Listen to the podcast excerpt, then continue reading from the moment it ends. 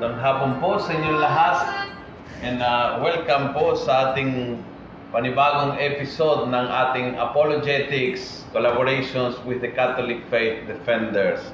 And uh, bago po tayo magsimula sa ating uh, paksa sa pamamagitan ng panalangin, ang reminder as always, number one, huwag makalimutan pong i-share itong uh, itong usapan natin kasi napaka-importante, napakahalaga, napaka napakahalaga na bilang Katoliko, malinaw po yung ating pakaintindi kay Jesus bilang Diyos na totoo at tao naman totoo at yun ang pag-uusapan po natin. Isang issue na minsan kino-question o tinatanong ng ibang sekta at minsan yung Katoliko medyo nangangapa kung paanong sumagot. Kaya I'm sure na interesado po kayo at I'm sure na marami hong kaibigan, kakilala nyo na interesado. Kaya ngayon pa man, share nyo na itong, uh, itong uh, conversation natin. Alright?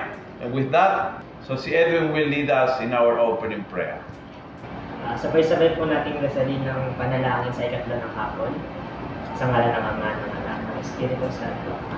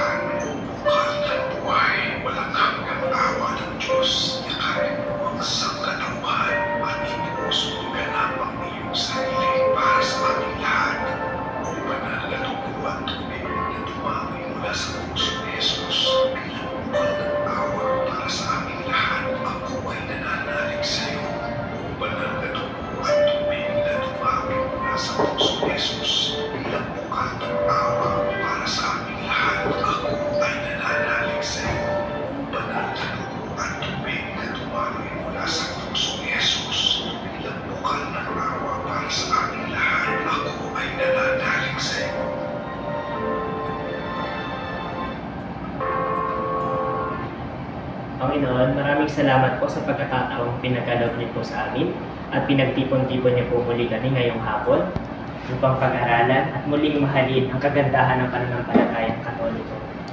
Panginoon, hinihiling po namin ang inspirasyon ng banal na Espiritu Santo, ang Espiritu ng karunungan, pangunawa at kaalaman. Nawa po ibigay niyo sa amin ang inyong inspirasyon sa, sa, sa hapon po ito upang maging matagumpay ang aming mission. Ganyan din po, Panginoon, hinihiling po namin ang kalakasan at kalusugan sa panahon po ito. Sa panahon po ng pandemya, hinihiling po namin ang inyong habag nahihirapan sa buong mundo at dito po sa Pilipinas. Kayo po ang kanilang kailangan higit kanino man. Ang inyo pong walang hanggang awa at ang pagpapagaling sa mga may sakit. Ang aming pong kailangan, higit na kailangan kayo. Ito po ay aming hinihiling sa pangalan ni Jesus. Amen. Amen. Sa ngalan ng Ama, ng Anak, at ng Espiritu Santo. Amen. Hey, muli magandang hapon, no? Magandang hapon. Magandang hapon po. And bago tayo uh, tumalong agad sa usapin ng uh, pagiging Diyos at tao, Diyos na totoo at tao naman totoo ni Jesus at paano nakarelate ang divinity and humanity of Jesus, meron po tayong mga pending questions mula sa uh, previous two weeks no na na pag-usapan ng Holy Trinity. So, Edwin, So, yun nga po, uh, gaya nga po ng aming pinapangako, yung ating pong mga utang na tanong sa mga nakaraang linggo ay sasagutin po ng ating resource person na kilalang kilala na po natin, si Father Abe, hindi na po kailangan ng introduction. So, Father Abe, ito po yung unang katanungan ng ating mga taga-subaybay.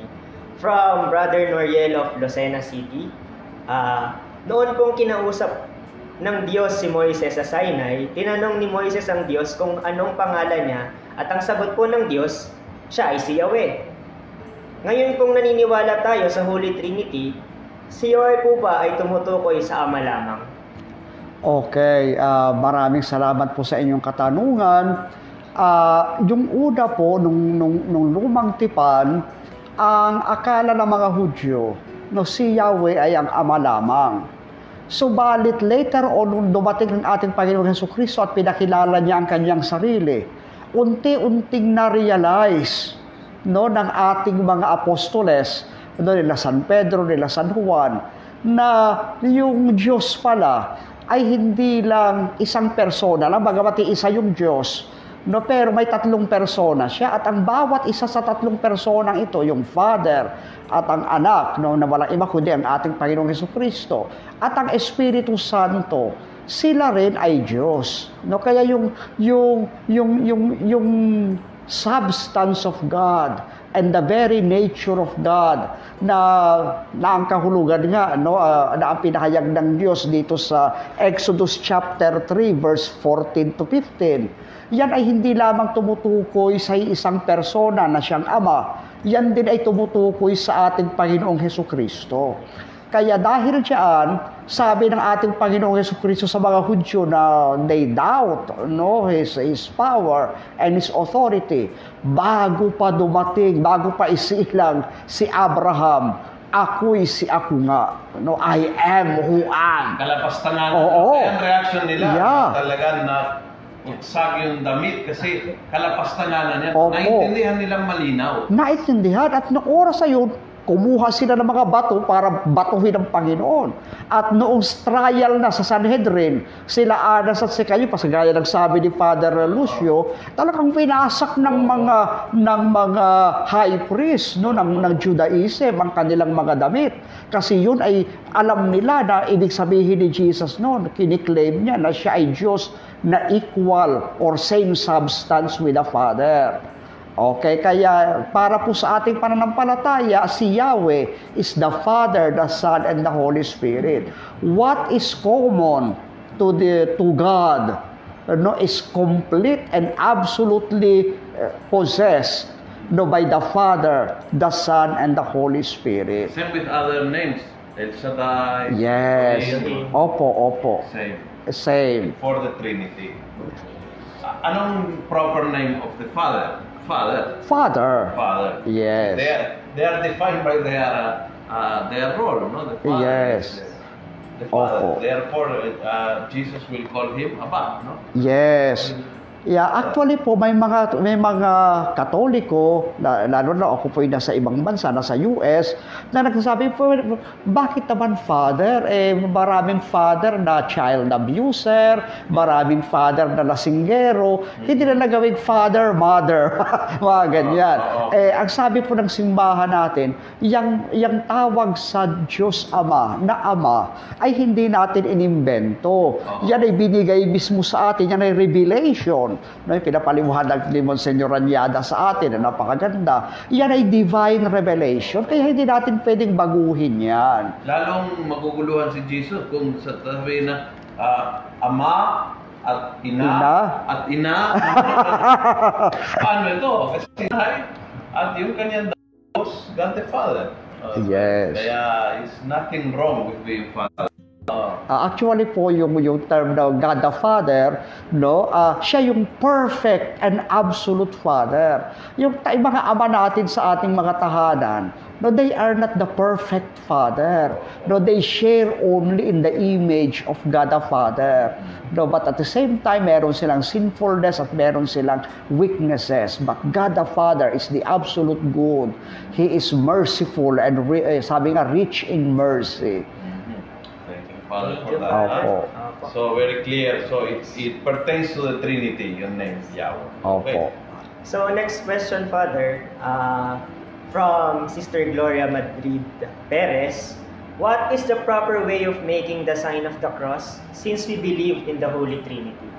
Okay, unang-una po sa lahat, ang sign of the cross natin ay may dalawang mahalagang tradisyon o ah, historical ah, manner no, na nagmula pa sa mga apostoles.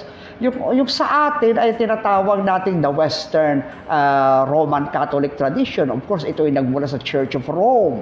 Ano, na, na sabi nga sa Romans chapter 1 verse 8, kayong mga taga-Roma, minamahal ng Diyos, no, tinawag bilang maging mga banal. Ang ating ang ating sign of the cross, Siyempre, pattern after uh, uh, Matthew chapter 28 verse 19. Bautismuhan ninyo sila sa ngala ng Ama at ng Anak at ng Espiritu Santo. Yun ang words. Tapos, ginagamit natin yung ating kanang kamay, sinasabi natin sa ngala ng Ama at ng Anak at ng Espiritu Santo. Amen. So, una form niya ng cross. Ibig sabihin, we were saved by Jesus, by our God the Son, who died on the cross for us.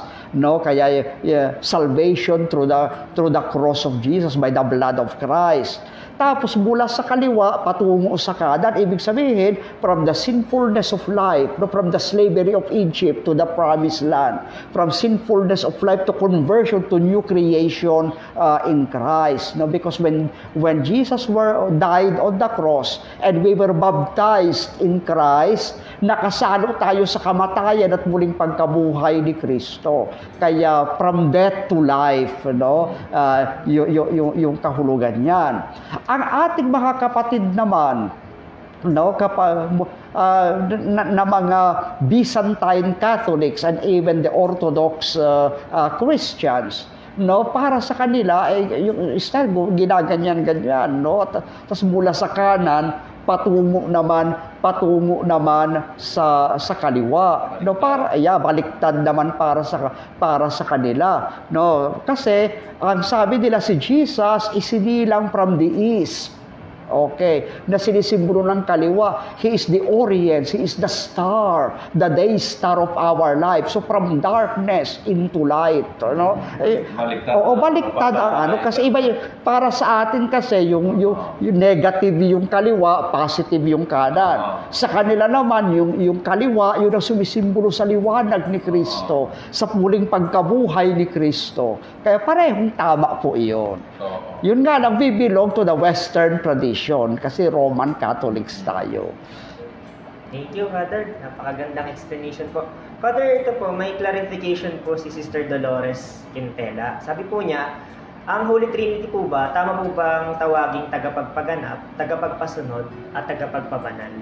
Ah, unang-una sa lahat, kagaya nga po pinaliwanag natin sa kanila, no, what belongs to the Godhead, what belongs to God, belongs perfectly to the three divine person. Kaya hindi natin pwedeng sabihin na yung Father lang nakapagpaganap, tapos si Kristo ay ganyan, ang nakapagpabanal yung Holy Spirit. Actually, no, yung, yung, yung mas common term sa history of salvation, ang Father ang Creator, ang Son ang Redeemer, pagkatapos ang Holy Spirit ang Sanctifier. But at the same time, pag titignan natin, pag binasa mo yung banal na kasulatan, no, yung hindi, pinaliwanag na natin ito doon sa Holy Trinity. Hindi lang si God the Father ang Creator, si God the Son Creator din, ang Holy Spirit Creator din. Although si Kristo lang yung napakako sa krus, kasi yun ang common sa person niya, pero pag sinabi natin Savior, the Father is also the Savior because yung ginawa ni Jesus, plan ng Father yun. Oh, and at the same time, pag sinabi natin Savior, the Holy Spirit can also save us because He sanctifies, you know. Uh, pag sinabi natin Sanctifier, uh, si Kristo nagpapatawad ng kasalanan, hindi lang yung Holy Spirit yung nag-aalis ng kasalanan. And of course, God the Father can also forgive sins. No, He can also remove uh, sins. But then, so yan, yung mga bagay na yan ay common to each one of them and to all of them.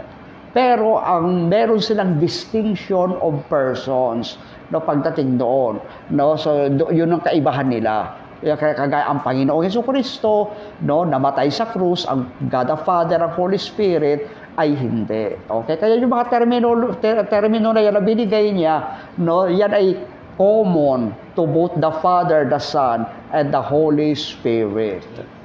Father, I have two questions here. One I will answer very quickly. Kasi ito ang question niya. May friend po ako, iba ang relihiyon. Paano pong sagutin ang tanong na, bakit mo sinasamba ang rebulto na yan? Eh, kahoy lang naman yan. So, we will not answer that question. At tulad ng sinabi ko kanina, if you go to YouTube, to YouTube Almo Salita playlist apologetics, one hour explanation yan.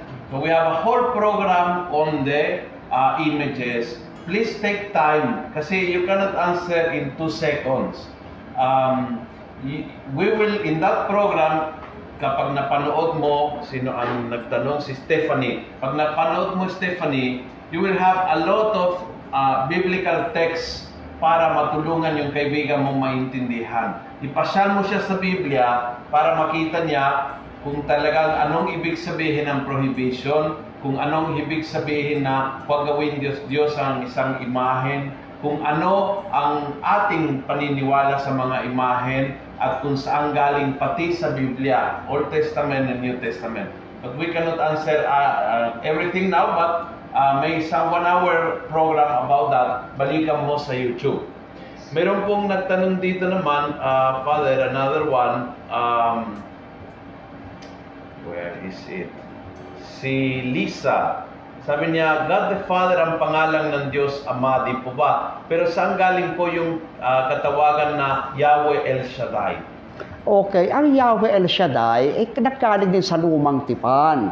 Kasi ma- maraming mga maraming mga passages ng Bible kagaya ng Psalm 91 no siyang naghahangad ng pagkukup ng kataas-taasan at na, nagha, naghahanap ng kalinga na yung makapangyarihan. Yung, yung word na maka, Diyos na makapangyarihan na yan ay El Shaddai No? At yun namang Yahweh, alam na natin sa Exodus chapter 3, the verse uh, 14 and 15. Okay. So pinag kinonbine yun no, ng ating mga kapatid na mga El Shaddai, El Shaddai uh, members. No? Na sinasabi lang na ang Diyos, na ang kaisa-isang Diyos ay siya rin pinakamakapangyarihan sa lahat. Okay. So dahil nga siya ang may likha ng langit at lupa, no, siya rin ang may, may taglay ng, ng absolute power over the entire creation and universe. Kumbaga, may, may pangalan siya si Yahweh, may mga palayaw siya. Yes. At marami ang uh, palayaw ng Yeah. Diyos, no? Uh, Elohim, El Shaddai, Yeah. marami pang iba na na yun ay parang description ng ng mga ah, ng bayan ng Diyos Yes. na naranasan niya katangian ng Diyos. So, Yes. yun, parang isang katangian na na hina-highlight, no? So galing po yan sa lumang tipan. Ah, just a very short ah, question ah, ni Yoli. Ano po ba ang tama sa ngalan ng Ama, ng Anak at ng Diyos, Espiritu Santo o sa ngalan ng Ama at ng Anak at ng Espiritu Santo? Okay, ang sinusundan po natin, kagaya po ng binanggit ko, ko kanina, Matthew chapter 28 verse 19, sa ngalan ng Ama at ng Anak at ng Espiritu Santo. Isang pangalan lang po, no, signifying that they, be, they have one being, they have one divinity, no, but three persons, Father, Son, and Holy Spirit. Okay, thank you. Meron ba? Opo, meron pa po, Father. Ito, napakagandang tanong nito, Father, kasi tuwing tayo magsisimula, pinapatugtog natin yung Veni Creator Spiritus, tapos pag tayo naman po ay nagdadasal, ini-invoke natin ang Holy Spirit, ang Spirit of Wisdom, Knowledge, and Understanding. Actually po, meron po itong biblical passage. Naitanong po ng kapatid natin na si Flores Anthony, ito po ang tanong niya, Good day po, may sinasabi po yung mga kapatid nating INC na magkaiba ang Espiritu ng Diyos at ang Espiritu Santo dahil sa Apokalipsis ah, 5.4, pero nung ito po ay 4, actually ay 4.5, na may tinutukoy na pitong Espiritu ng Diyos. Ano po ang reaksyon nyo dito, Father? Okay, yung tinatawag na, na pitong espiritu ng Diyos, no, ah, doon sa ah, Book of Revelation, no, chapter 4, verse 5. Yan ay tumutukoy sa seven gifts of the Holy Spirit, no, sa sa mga ba, sa mga grasyang pinagkakaloob sa atin ng ng Diyos, no, yun, yung wisdom, knowledge, understanding, no, fear of the Lord, yung mga y- y- yung, yung mga iyan. No, but at the same time, no, pag si- sinabi nating pag sinabi nating Espiritu Santo, no, referring to the third person of the Holy Trinity, iisa lang 'yan. Sapagkat ang banal na kasulatan na mismo ang nagpapaliwanag sa atin na yung yung yung yung Spirit of the Father and the Spirit of the Son ay iisa. No, kasi pag sinabi, halimbawa po, dito pag binasa natin itong, itong, ano no, itong 1 Peter chapter 4 verse 14. Sinasabi niya, the Spirit of glory. Ang Espiritu ng kaluwalhatian, yan ang kaluwalhatian ng Diyos. No, pagkatapos ay dito po naman sa Philippians chapter 2 verse 6, uh, sinasabing uh, uh, 1 John chapter 5 verse 6, the spirit of truth. O, di ba? Sabi si Kristo daw yung, uh, the, Jesus is the way, the truth, and the life. But the Spirit, no, is the Spirit of the truth. And then, Galatians chapter 4 verse 6, the Spirit of the Son. Okay? 1 Peter chapter 1 verse 11, the Spirit of Christ. Okay. And then, so kaya yung Espiritu na yan, ay walang iba kung hindi ang Espiritu ng Diyos mismo at ang Espiritu din ni Kristo. No, kaya yung nga, isa nga rin yan sa proof natin ng Trinity because the Father and the Son possess one, spirit. No, and because they possess one spirit, the love between the Father and the Son, no, the, they are one. No, uh, one in being. Okay, kaya dahil diyan, no, pag tinignan po natin yung, yung mga talata ng Biblia, no, yung Holy Spirit na yan ay merong power. For instance, Hebrew 9.14, that the eternal Spirit, the only God is eternal. Di ba? Ano, this Holy Spirit sanctifies. Ang Diyos lang ang pwedeng magpabanal. Walang bagay sa daigdig na makapagpapabanal unless given by God. But this Spirit is the source of sanctification and holiness. Ganon. So kaya para po sa ating simbahan, no, ay bagamat maraming mga attributions na tinatawag na spirit, no, pero yung yung divine person, na Holy Spirit, it is only one and it is the spirit of God and it is the spirit of Christ. Father, yung seven spirits po ba na tinutukoy niya, has it something to do with perfection? Ah, yes, related yan. No, kasi nga, once we receive the grace of God, the gifts of the Holy Spirit, it leads us to perfection. But the most perfect being is only God. Okay. Um, pag sinabi mo kasing perfection, God is the absolute and most perfect being. Tayo subordinate sa Diyos, no? Mas mababa tayo sa Diyos. Pero each one of us is perfect according to our nature as created by God. Ah, di ba? Itong librong ito, ito ay tunay na libro, hindi ito peking libro. So it has a perfection as a book.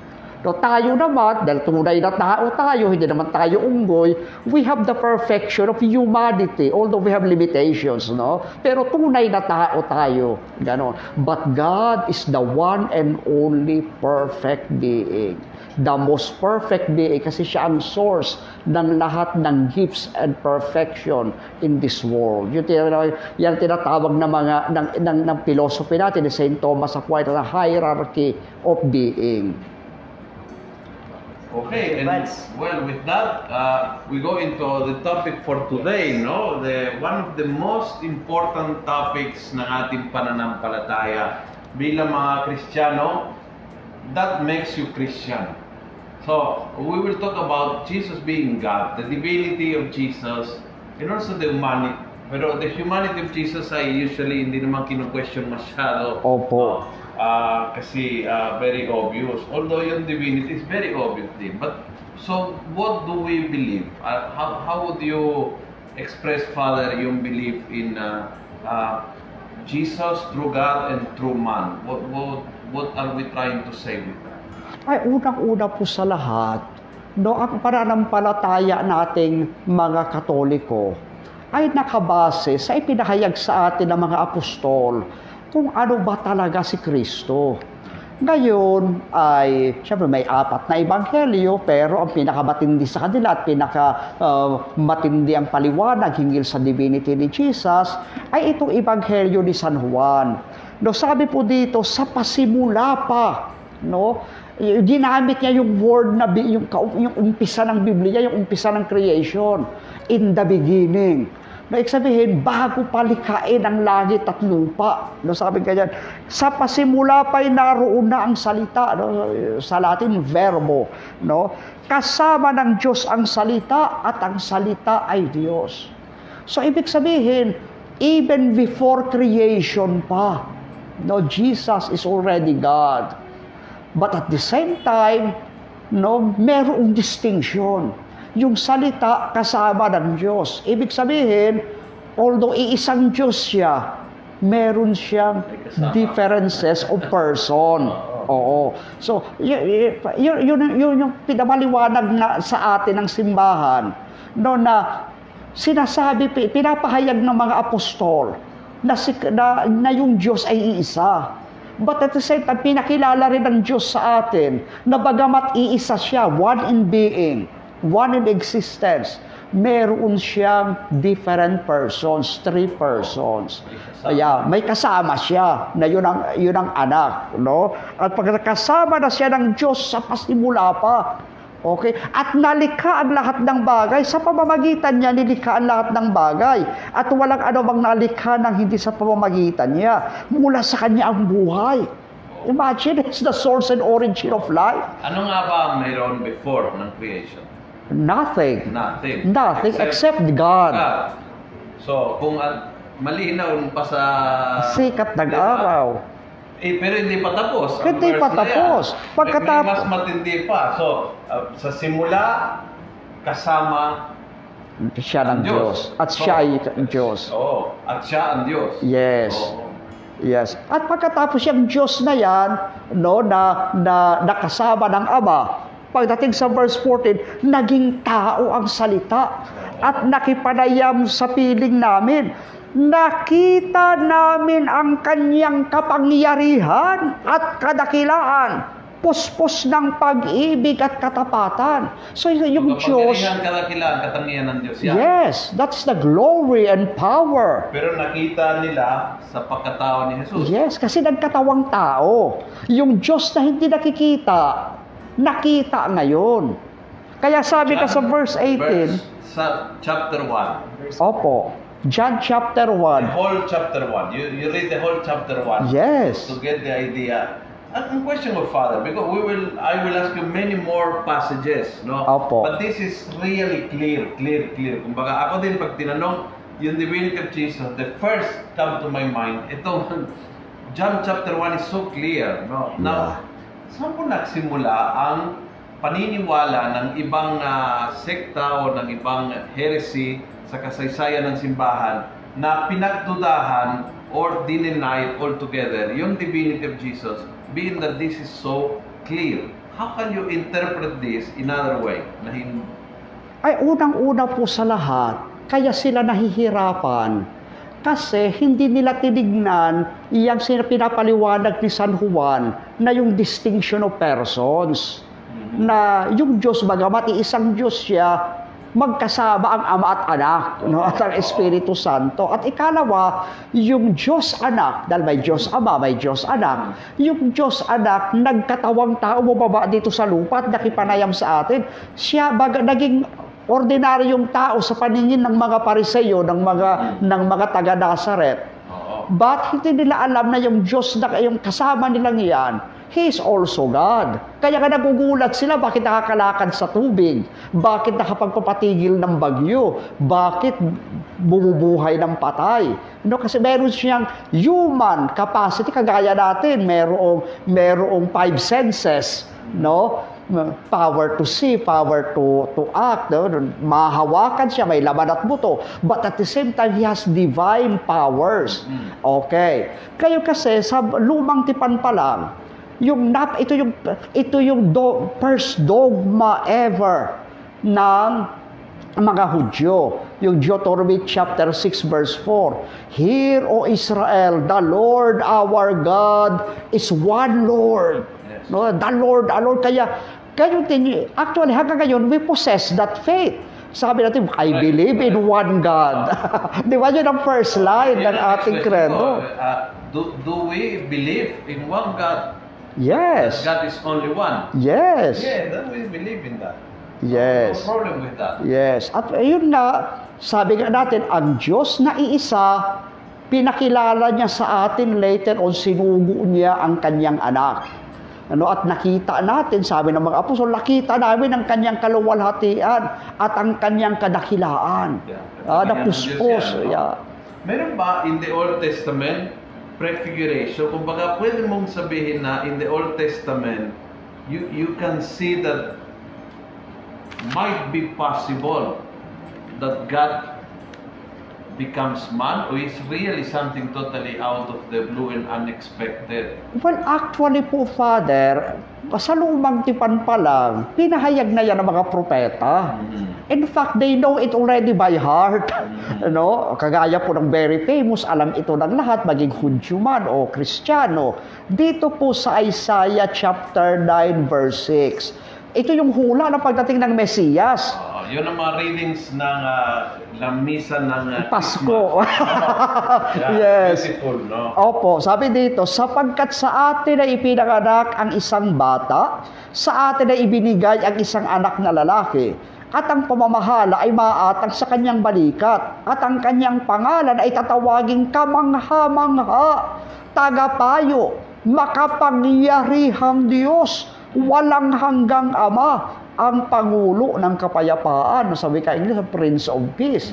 Okay, so una tatawagin siyang Diyos, makapangyarihan sa lahat, no? At higit sa lahat, walang hanggang Ama. Okay. So, ibig sabihin niyan, yung batang isisilang ay Diyos. Kaya nga doon sa Matthew chapter 1 verse 23, Di ba sinabi yung hula ng propeta na maglilihi ang birhen at mga ganak ng isang lalaki at tatawagin siyang Emmanuel. Dinugtungan niya, pinaliwanag ni San Juan, sabi nila ni San Mateo. Sabi ni San Mateo, ang ibig sabihin ng Emmanuel, sumasa atin ang Diyos. So yung batang isinilang na ito ay hindi ordinaryong tao, sumasa atin, nasa piling natin ngayon ang Diyos. Kaya ka nagkantahan yung mga anghel. No, kaya nga tuwing Christmas, inaawit natin, Oh, come, let us adore Him. Sapagkat ang batang isinilang ay Diyos. Uh, if you have to choose one or two more passages na particularly dear sa iyo, na parang malinaw doon, as clear as uh, as John chapter 1, yung uh, yung divinity of Jesus. What, what passages of the New Testament uh, do you particularly like?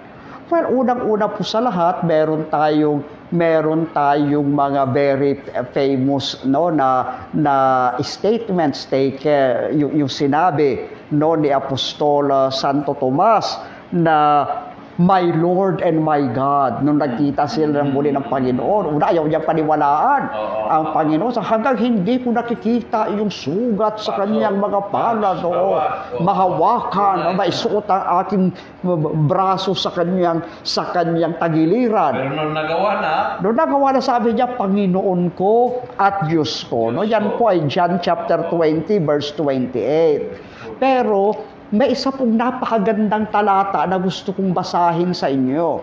At ito po ay hindi ganong napapansin ng ating mga kapatid sa pananampalataya, both Catholic, maybe and other uh, religions. Ito po yung mula sa mula sa sulat sa mga taga-Hebreyo. Okay? Ito po dapat alam natin lahat by heart. So sabi ito po dito, ngu, nung anong uh, chapter, Father? chapter 1 po, no? Chapter 1 at uh, verse 1 to 3 at tapos uh, verse 8. Ganito po yung mababasa natin. Nung una nagsalita ang Diyos sa ating mga ninuno sa iba't ibang panahon at sa iba't ibang pamamaraan sa pamamagitan ng mga propeta.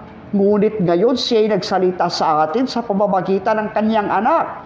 Sa pamamagitan ng anak ay nilikha ng Diyos ang sansinukob at siyang itinalaga niyang magmay-ari ng lahat ng bagay. Ang anak ang maningning na sinag ng Diyos, sapagkat kung ano ang Diyos, ay gayon din ang anak.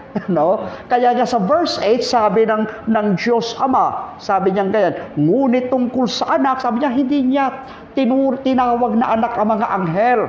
Sabi niya, no siya yung, yung anak ay dapat sambahin ng mga anghel. Pagdating sa anak, sabi ng Diyos Ama tungkol sa anak ay sinabi niya, ang iyong trono, O Diyos, ay magpakailanman. Ikaw ay maghaharing may katarungan.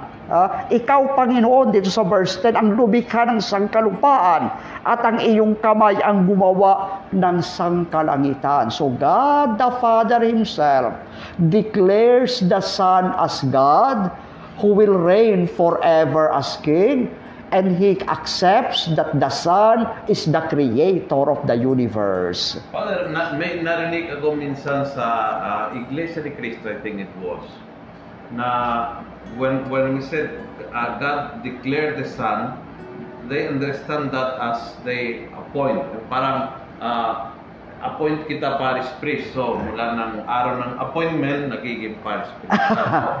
Can God has de- decree ah, on, on this day, ikaw tao ay gawin kitang Diyos? Okay. Actually po, Father, yan totoo pong ganyan ang mga argumento nila. Pero yan pong argumento na yan, mga kapatid, ay nalulusaw kapag binasa nga natin itong itong John chapter 1 verse 1. Kasi sinasabi ito, sa pasimula pa, Oo. Kasama na siya ng Diyos. Wala nang Oo. appointment. Yes. walang day of appointment. Yeah, at saka walang di Kaya ka ang tawag sa kanya, anak. Oo. Siya yung nagmamayari ng lahat ng bagay. Hindi dahil siya ay katiwala. No? So, kung hindi siya ay tagapagmana. Bago ang ah, paglikha, it's eternity. There's nothing else before. Yes. The beginning of time. Yeah, kaya nga po ang sabi niya sa, sa wikang English niya, He is the heir. No, siya yung tagapagmana ng lahat ng bagay. Okay.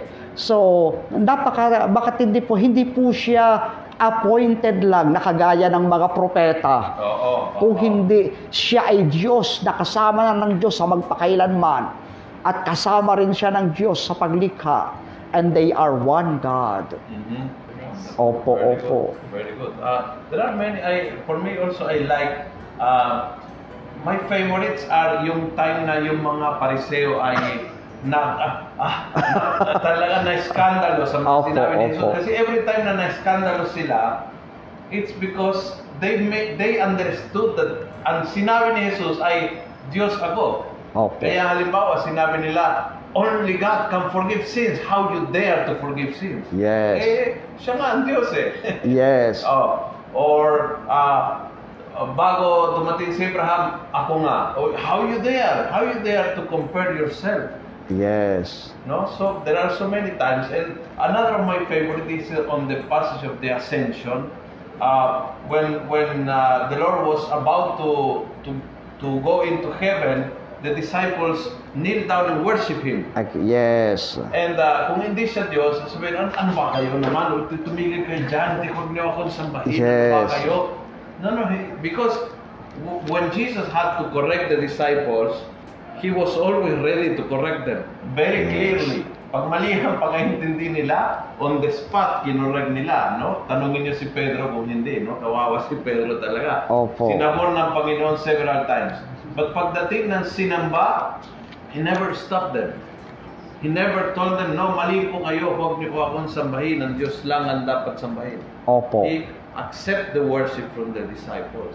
Yes. Actually po, yung kasi yung sinasabi nila, in-appoint lang siya, binigyan lang siya. Yung pagiging hari ng Panginoong Heso Kristo at tag- tagapagmana ng lahat ng bagay. No, it was given by God not in time but in eternity. Mhm. So yan po yung bababasa natin dito po sa iba sa sulat uh, ni Daniel chapter 7 verse 13 to 14. I saw in the night visions and behold one like the son of man came with the clouds of heaven and he came to the ancient of days no the ancient one God the Father and they brought him near before him and there he was given dominions and glory and a kingdom that all people, nations, and languages should serve him.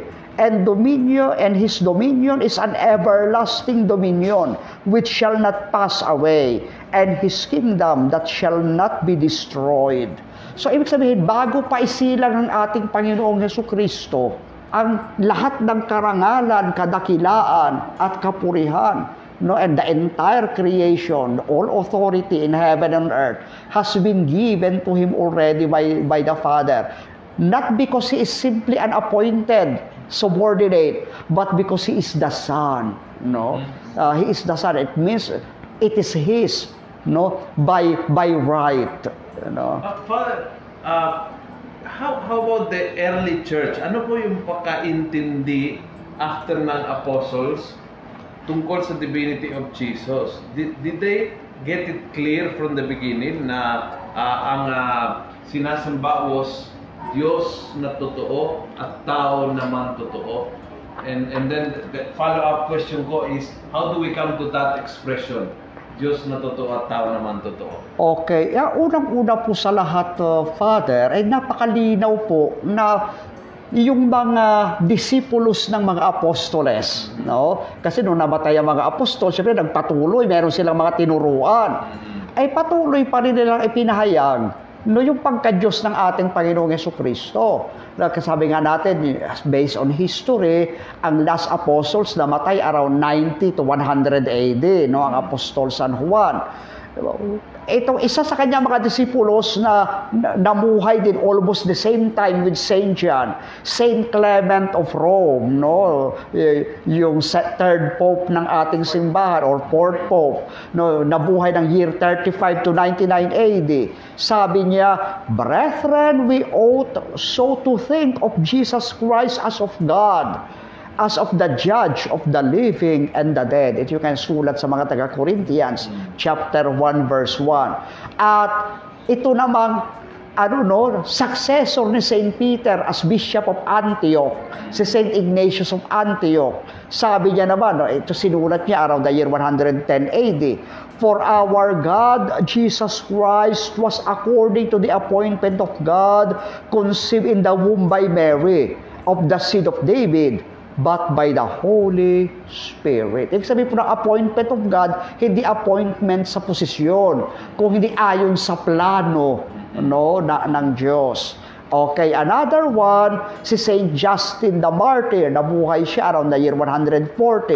The word of wisdom who is himself God, begotten of the Father of all things, and word and wisdom and power, and the glory of the begetter will bear evidence to me. So napakadami pa pong mga church fathers, sila Saint Polycarp, no, sila Saint Irenaeus. sa kanila from the beginning that Yes. Jesus was true God and true. Did, did anyone ever question the humanity? Kasi Meron. the divinity uh, was uh, possible to question kasi uh, he was a human being in the eyes of many, only a human being.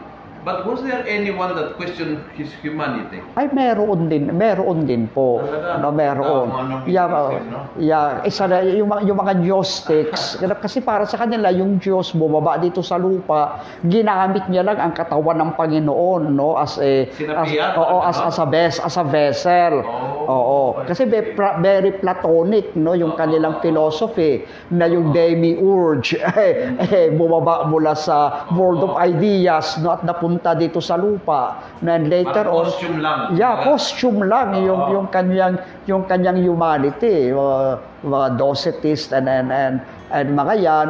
So kaya of course kinundi na din sila ng ating ng ating simbahan kaya nakalagay doon true God and true man. Oh, konsu- Kay- Kailan po yung yung true God and true man? Ah, unang-una po na yan, yan po ay ginawa noong Council of Nicaea in the year 325. At mas pinagtibay, no, year 391 doon sa Council of Constantinople. And then later on, no, no po, year 400, yung Council of Chalcedon, mas pinalinaw pa no, ni Pope ng Tome, ni Pope Leo the Great. When, when we call these councils, uh, what, what what does it mean? Ah, yung council so, yan ang pagtitipon ng mga obispo ng simbahan para isettle ah, yung mga yung mga aspeto ng pananampalataya ng mga tao na dinidinay ito. Okay, ang una, siya ang pi- pinakasikat nga po dyan, itong nandyan sa Acts chapter 15, nung kinatinuligsa sila Saint Paul tsaka si Saint Timothy, o sila Saint Barnabas, no, na kailangan pa daw eh, tuliin yung mga yung mga Kristiyano bago sila tanggapin as Christian. Sabi ni Saint Paul, hindi baptism lang. So, hindi sila magkasundo. They went to Jerusalem, they gathered with the apostles, and Saint Peter and Saint James settled the matter for them. Kaya nung year 3, yung third century, um, no, ay may dumating na pari na tinatawag na si Arius, isang pari ng Alexandria. At kanyang itinuro na si Kristo ay hindi Diyos. Hindi siya kapantay ng Ama. Tao lang siya na mas mataas kaysa sa ordinaryong tao dahil pinarangalan siya ng Diyos, no? Pero ganun pa man, hindi siya never siyang naging kapantay ng Ama. So kaya ang sabi niya, Jesus is only similar to the Father. Yung form niya, homoiousios. Okay. Pero, nung nagsalita yung mga obispo from all over the world, sabi lang, hindi yan ang tinuro ng mga apostol sa amin.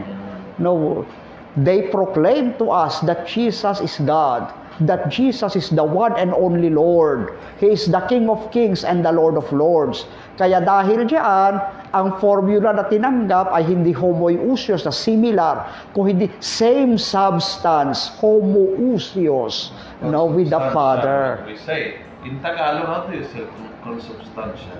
Ah, kaisa sa substansya ng Ama. Aha. Oo, ganon.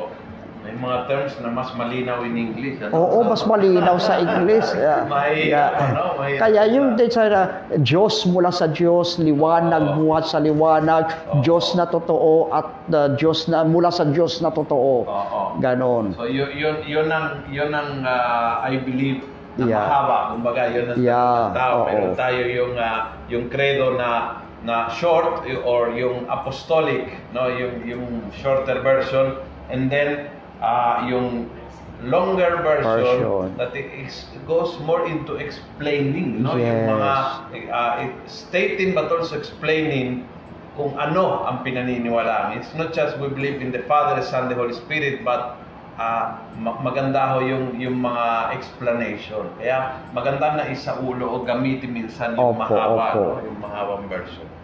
Okay, very nice, very beautiful. Um, I have a question here bago mawala kasi it, it's about wait ah babalikan natin it was about the, the Trinity actually Ah, pero ang ang question aha wait ah darating tayo diyan konting tiyaga. Ito, ah, sabi ni Bernardo, bakit o saan galing o ugali ba ni Jesus ang gamiting baptize him in the name of the Father and of the Son and of the Holy Spirit? Saan galing po? Ang yung ah, gamiting na baptize him in the name of the Father and of the Son and of the Holy Spirit. Ah, yung, yung, yung salita ng Panginoon dyan sa Matthew chapter 28 verse 19 ay nasa form ng command. Mm-mm. Oo.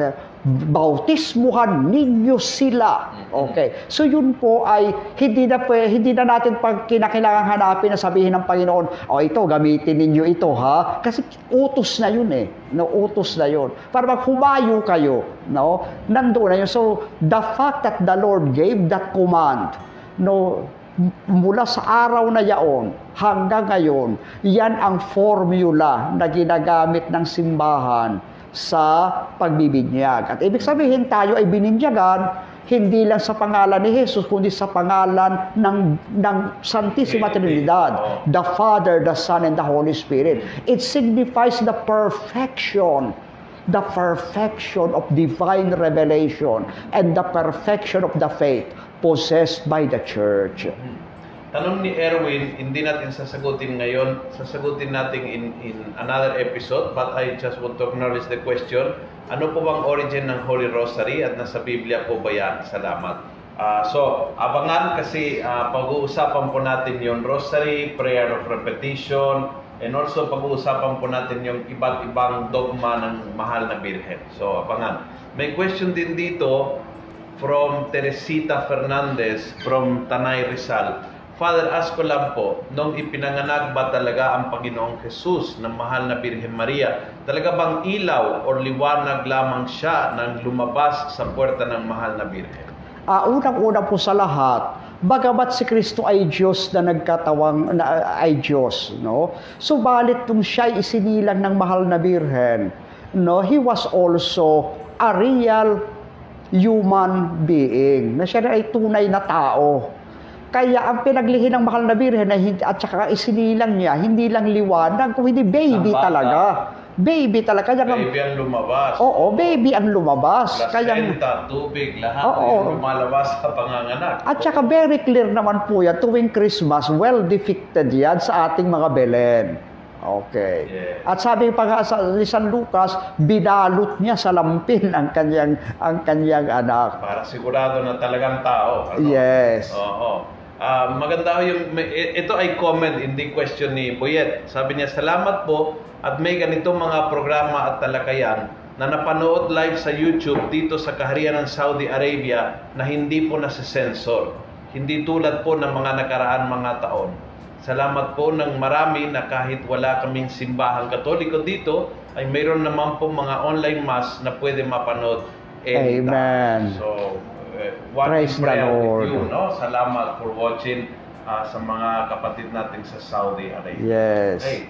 Ito ay ah, may sabi ni Benny but I I I'm not sure if we will it's uh, prepared for this session no. May tanong lang po ang tinatawag ng Iglesia ni Cristo at bakit po ba talaga ang mga Katoliko maraming dinadasalang nagtatanong lang po.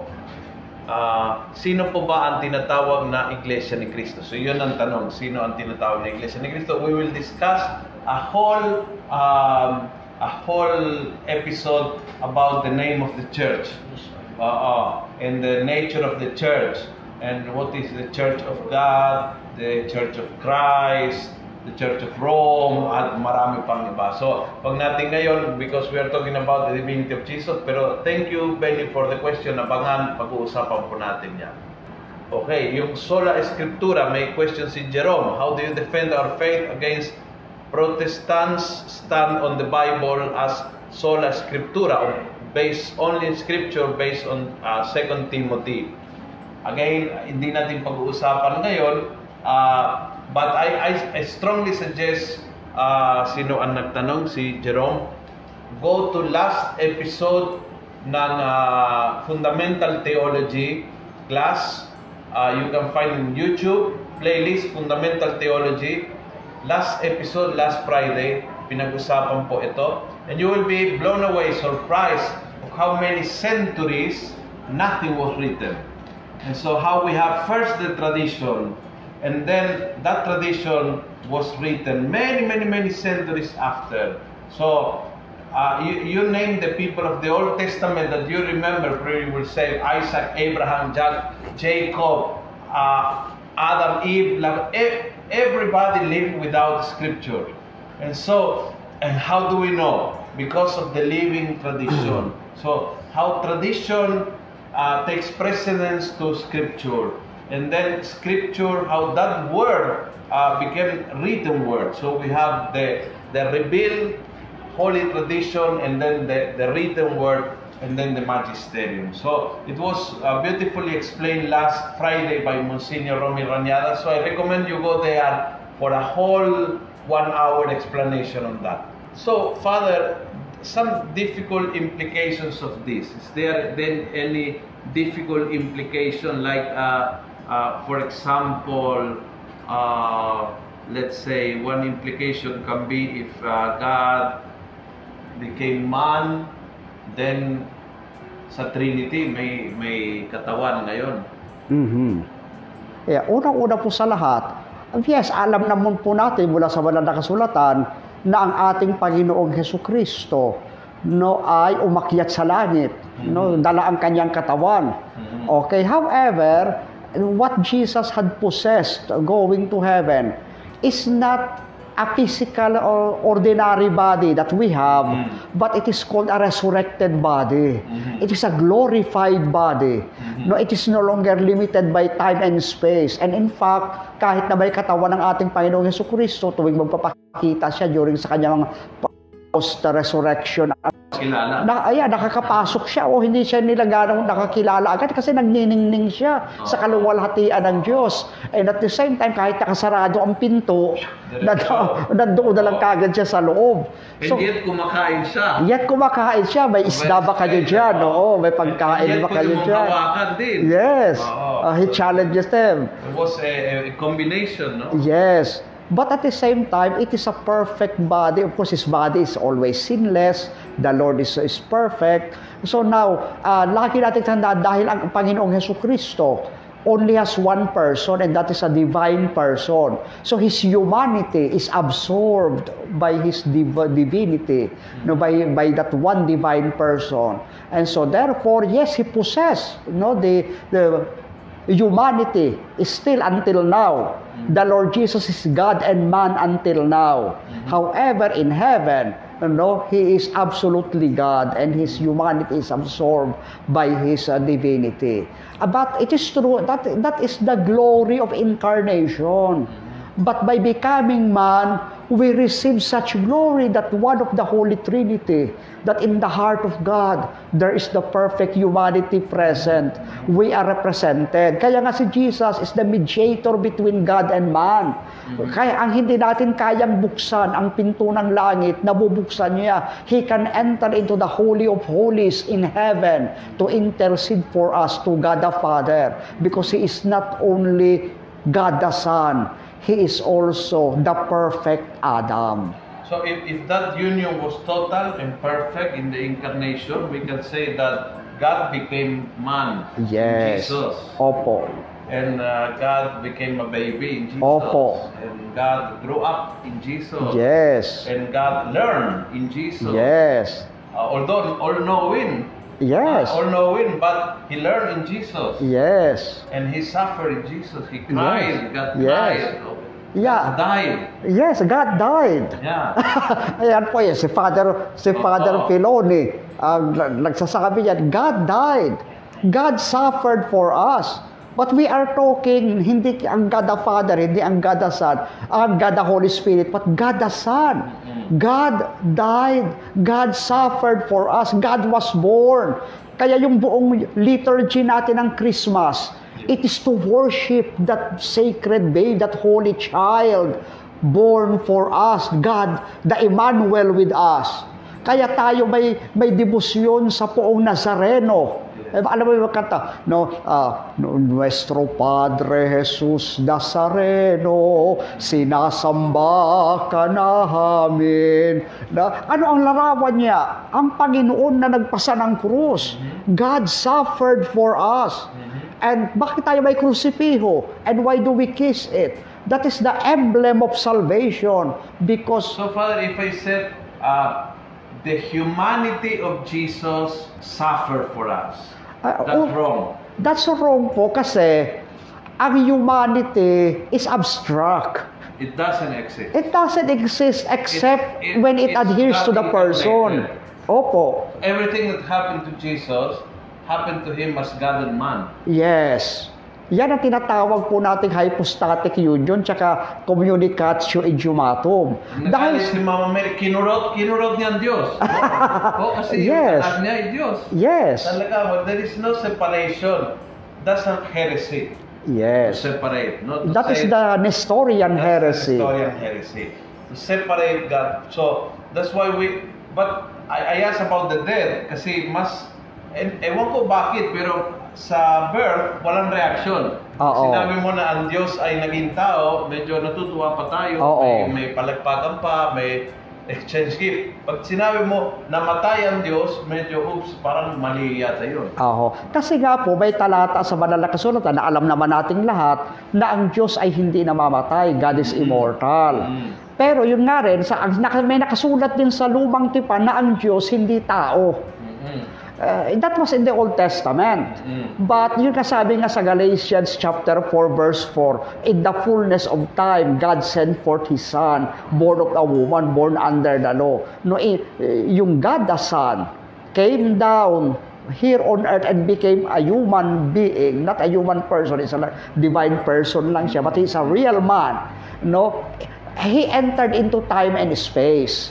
Kaya naging tao yung Diyos at nakipanayam sa atin. Nakasabat, nakasalamuha, narinig, nakita, nadama, nahawakan na mga apostol. Yan yung ipapaulit sa Juan. Doon din sa 1 John chapter 1 verse 1 to 5. No? And, and at the same time, yung Diyos na yan nagsuffer at namatay para sa atin. Ngayon, basahin po natin itong Book of Revelation chapter 1 verse 19. Ganito po yung ating mababasa, no? sa sa napakahalagang ah, epistula na ito. Ganito po yung ah, sinasabi. Nung makita niya ang Panginoon, verse 17, si San Juan, pagkakita ko sa kanya, para akong patay na nalugmok sa paanan niya. Ngunit ipinatong niya sa akin ang kanyang kanang kamay at sinabi, huwag kang matakot. Ako ang simula at ang wakas, no? the Alpha and the Omega. At ang nabubuhay, magpakailanman. Namatay ako, ngunit masdan mo ako'y buhay ngayon at mananatiling buhay magpakailanman. So Jesus is God, but because of His incarnation, He experienced death. Ang problema nga lang po, Father, mali yung interpretasyon ng iba ng, ng death. Para sa kanila, pag sinabing death, annihilation, yung naglalaho yung tao. Wala na. Wala na. Wala na. Hindi po yun. Oo. Kasi para sa atin, kahit na yung tao, kahit na namatay ang tao, buhay pa rin yung kanyang kaluluwa. For Okay. example, oh, may, dito may, may si uh, Brother God. Sabi niya, Good afternoon, Jesus Christ as human being died. Jesus Christ as God does not and did not die. To teach that God the Son died is non-biblical. Well, unang-una po sa lahat, we have to clarify. No? Unang-una, intindihin natin yung dogma ng ating simbahan. Okay. Paulit-ulit namin sinasabi sa inyo, ito yung dogma. Christ incarnate is a single and sole person. Ang Panginoong Yeso Kristo ay isang person na persona lamang. Okay. At yung person na yan is a divine person. Ito po yung fundamentals of Catholic dogma. Okay. At itong one person na yan ay both God and man. Si Kristo ay iisang Diyos, Diyos anak, no divine person na mayroong divinity and humanity. Okay. Namatay siya as man. Kaya yung, kaya ang tinatawag nating namatay ang gadasan kasi nga siya yung nagkatawang tao. But at the same time, yung isinilang at yung nagsuffer sa cross at ang namatay sa cross is also a divine person. Yes. Okay. Once na nakatawang tao, ang Diyos, ay naging tao ang Diyos. Yes. Inseparable. So lahat ng nangyari kay Jesus related to the second person of the Trinity. Yes. Hindi pwedeng hiwalayin yan at sabihin na nangyari bilang tao lang, nangyari bilang Diyos lang. Oo. Uh, that, that will be, that, that monster is not Jesus. Yes. Uh, it- it's not like uh, he had two personalities because that's where it has the, the, the word person, no? It, yes. the, the fount of personality, no, he had only one personality. So he, he is uh, God, true God and true man. And so whatever happened when he was born, uh, the, the, the second person of the Trinity was born as a human being. And so he became uh, true God and true man. Yeah. Whatever happened, ang pagpalit ng uh, lamping ni Mama Mary, kay baby Jesus is to the person of the Son. Yeah, kaya nga po yung dogma ng simbahan na pinoproclaim natin, ba Christ has died. Si Kristo'y namatay. Si. Kristo'y nabuhay. Referring to one person yan. Kaya si Jesus ay ipinako sa krus. Pag sinabi mong si Jesus, yan ay one person. Si Kristo, si Jesus ay namatay at nabayubay sa krus. That is one person. Walang sinabing, ang pagkatao ni Kristo ay pinako sa krus. Hindi, walang sa statement. Yun ang wala sa Biblia. Pero ang nakasulat sa Biblia, si Kristo ay namatay. Si Jesus ay namatay. Si Jesus ay nagpasa ng kanyang krus. All this are referring to one person. Kaya nga sabing, sumasampalataya ako sa isang ah, anak ng Diyos. No? Nagkatawang tao siya na lang na It would mahal be na very nice biren. To ask, no, Oh. to, to ask, uh, anong passage na sinasabi na uh, the person of the Son and, and the person of Jesus are two different persons. And ito naman nangyari sa tao, ito naman nangyari sa Diyos. Uh, I think you cannot find that in the scripture. So I think it, it's important to look in into real scripture. Yes. We don't believe in solo, sola scripture. Uh, why? Uh, for for hundred years in the New Testament and for uh, almost a millennia in the Old Testament, the scripture was non-existent, and yet the tradition of the faith was existent. from Abraham to Isaac to Jacob, nothing was written. Nothing was written. But yet the tradition, uh, the chosen, the covenant, Mount Sinai, everything was unwritten and it passed from generation to generation until it was put into written because scripture, the idea of only is true what is written is for you and for me. Pero nung panahon na natin mga ninuno, hindi nila kailangan. Una, Yes. hindi sila marunong sumulat. Yes. Pangalawa, walang papel na available. Pangatlo, the, the given word was more powerful than the written word. And so it, it took several centuries until the, the living word of God passed uh, by the living faith of the tradition from one generation, mga saling-saling lahi, ay naisulat. That's why we don't believe in sola scripture because it's unhistorical and also unbiblical, no? Yes, that's very true. At kagaya nga po na binakiusan nyo sa Revelation chapter 1 verse 19, ang Alpha and, and Omega, si Kristo ay Diyos na, nagpa, na nagpakita at nag, nagsasalita kay San Juan sa oras na yaon.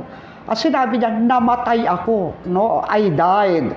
So, yung, yung salitang I died, it refers to the person, not to nature, not to human nature only. So kaya dahil po dyan, no, I hope, no, yan ay pinaliwanag na sa atin. Wala na sa aming mga CFD, pinaliwanag na yan ni Bishop Bacani. Pinaliwanag na yan no, ni, ni Father ni Father Luis Supan, no, Doctor of Philosophy, na Secretary General ng CBCP, na Commission on Commission on ano, Commission on Doctrine. At pinaliwanag na yan ni Bishop Abilio. Ano, ma- pinaliwanag na yan ng iba't ibang mga obispo at mga pare ni Father Fran ah, at uh, nila Father Ronnie Lacanienta. Ngayon ito, Father, Father uh, Lucio is here with us teaching the same thing. No, ito po hindi namin tinuturo sa inyo as opinion lang. Ito ay tinuturo namin sa inyo as official teachers of the faith. But anyway, it would be very nice for anyone that uh, thinks different for to enrich the dialogue, no? If, if you can look for the passages in the scripture where Jesus said, "I'm I'm I'm, uh, I'm going to die, uh, uh, me as a person, not as a God." i- i- if he made that line uh, kind of, uh, you know, paliwanag, ha? Mamamatay ko pero tao, ta, bilang tao lang, ha? Huwag kayong mag-alala, hindi naman bilang Diyos. Well, uh, give us the passages. Kasi in, in the in the New Testament that we have, when he said, I'm going to die, that's it. That's what he said, I'm going to die. And when he is talking, he is God incarnate talking. Yes. So uh, he never made a distinction. He said, I'm going to die, but uh, wait, as a person, obviously, no. He did not. And um, there, there are many, many passages where Jesus speaks us uh, God and man together. You cannot separate that. Oo. Yun nga po yung sinasabi natin na si Kristo ay namatay bilang tao sa krus. Pero hindi tao lang, Diyos pa rin siya kahit nasa krus na. Yes. Diyos pa rin siya kahit nasa Bethlehem, kahit na nasa Sabsaban. Diyos pa rin siya kahit sa Nazareth. Kahit nung Last Supper, Diyos siya, never na nawala sa kanya yung kanyang pagka-Diyos, never na nag-separate yan. Kaya kahit pasan-pasan niya yung krus, patungong Calvary, pinutungan siya ng koronang tinik, hinagupit siya sa pilar, sa, sa pilar, Diyos pa rin siya. Kasi kung hindi Diyos si Kristo nung namatay siya sa krus, walang kaligtasan walang redemption. Dahil hindi kaya ng humanity alone magbigay ng redemption. Only God. Kaya nga siya bumaba eh, so that ang magbibigay sa atin ng katubusan, ah, may infinite value ang kanyang dugo. May infinite value ang kanyang kamatayan sa krus. Kayang talunin si Satanas kasi yun ay yun ay pag-aalay ng sarili ng Diyos na nagkatawang tao. And at the same time, perfect man. Lumagpas po tayo ng oras. Ano? Very interesting. Pero uh, again, no, your question that keep coming and uh, again, as I as I ask, no, if if you uh, sa, sa nagtanong na um, ang, ang pagtingin ay uh, nasa Biblia ay hindi ganon ang turo. Maganda ho na pagpakibigay yung mga uh, biblical passages malinaw kung saan sinabi ni Jesus. Of course, I'm talking about my humanity, uh, not about my divinity. If it's not in the scripture, that's interpretation of the church. And uh, as interpretation, we have an official interpretation of the church. That is uh, what, what the fathers of the church, what the successor of the apostles said. And, and, and so it's very clear, no? But it's very nice. If you have questions, I'm sure you will have more questions. Uh, write them kahit tapos na programa kasi next week, ito rin ang uh, pag-uusapan. Kasi I think that I, I have many questions about this and especially how these two, how can you put together uh, water and oil? No? how, how can you put together in the person of Jesus humanity and divinity? Of course, it's a mystery, but what can we understand of that union, or we call hypostatic union? So it's a very interesting uh, discussion for next week.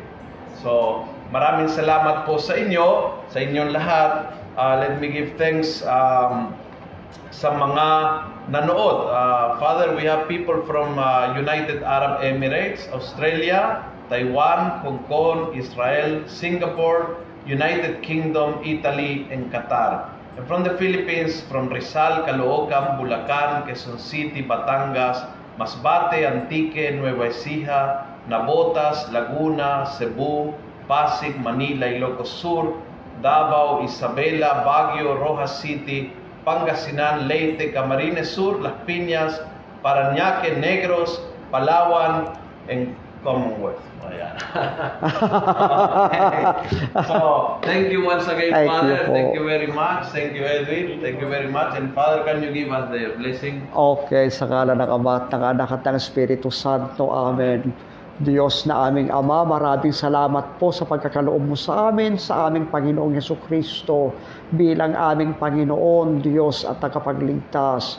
Maraming salamat po sa kanyang pagkakatawang tao, kung saan bagamat hindi namin kayang makita ang iyong kaluwalhatian at ang iyong kadakilaan, nadama namin ang iyong pag-ibig, ang iyong awa at pagmamahal sa pamamagitan ng pagkakatawang tao ng iyong anak. Hinihiling po namin sa iyo, Panginoon, na sa tulong ng panalangin na aming Panginoong Yeso Kristo, kami ay katul- patuloy mong basbasan at pagpalain. Pabanalin mo po kami at uh, ilayo at uh, papagbaguhin sa aming makakasalanan to make of us a new creation in Christ. Sanctify us with your Holy Spirit so that even though we are nothing, we are weak and sinful, we can be sanctified by the power of your grace. Sa panahong ito ng pandemya, Panginoon, hinihiling po namin sa iyo na pawiin mo ang uh, pa- pandemic ng coronavirus. Muli mo kaming mm, hayaang mamuhay no, na may kasayahan sa puso na ang inaalala namin ay aming mga problema sa buhay hindi ang ang threats ng coronavirus iligtas mo po sana ang aming mga frontliners, mga doctors and nurses at lahat naman naglilingkod sa aming mga hospitals. Pagaligin mo po sana ang lahat ng aming mga may sakit.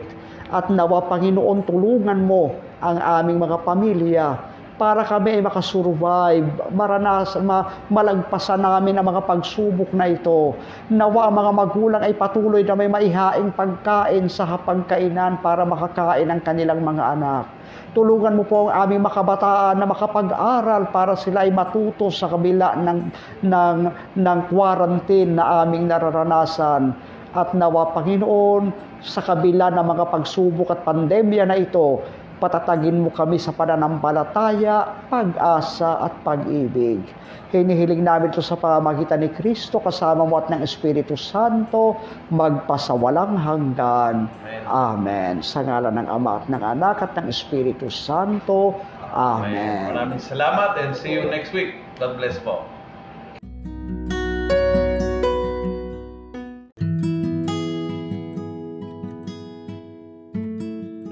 Salamat po sa pakikinig. Huwag niyo pong kalimutang i-click ang follow button sa podcast channel na ito upang matunghayan pa ang iba't ibang episode ng Almo Collabs. Maaari niyo rin pong i-like ang Facebook page ng Almosalita para makita pa ang ibang mga content katulad nito. Maraming salamat po sa pagiging mga cyber missionaries mga kaalmosalita and together, let's make the Word of God viral every day and everywhere. Thank you.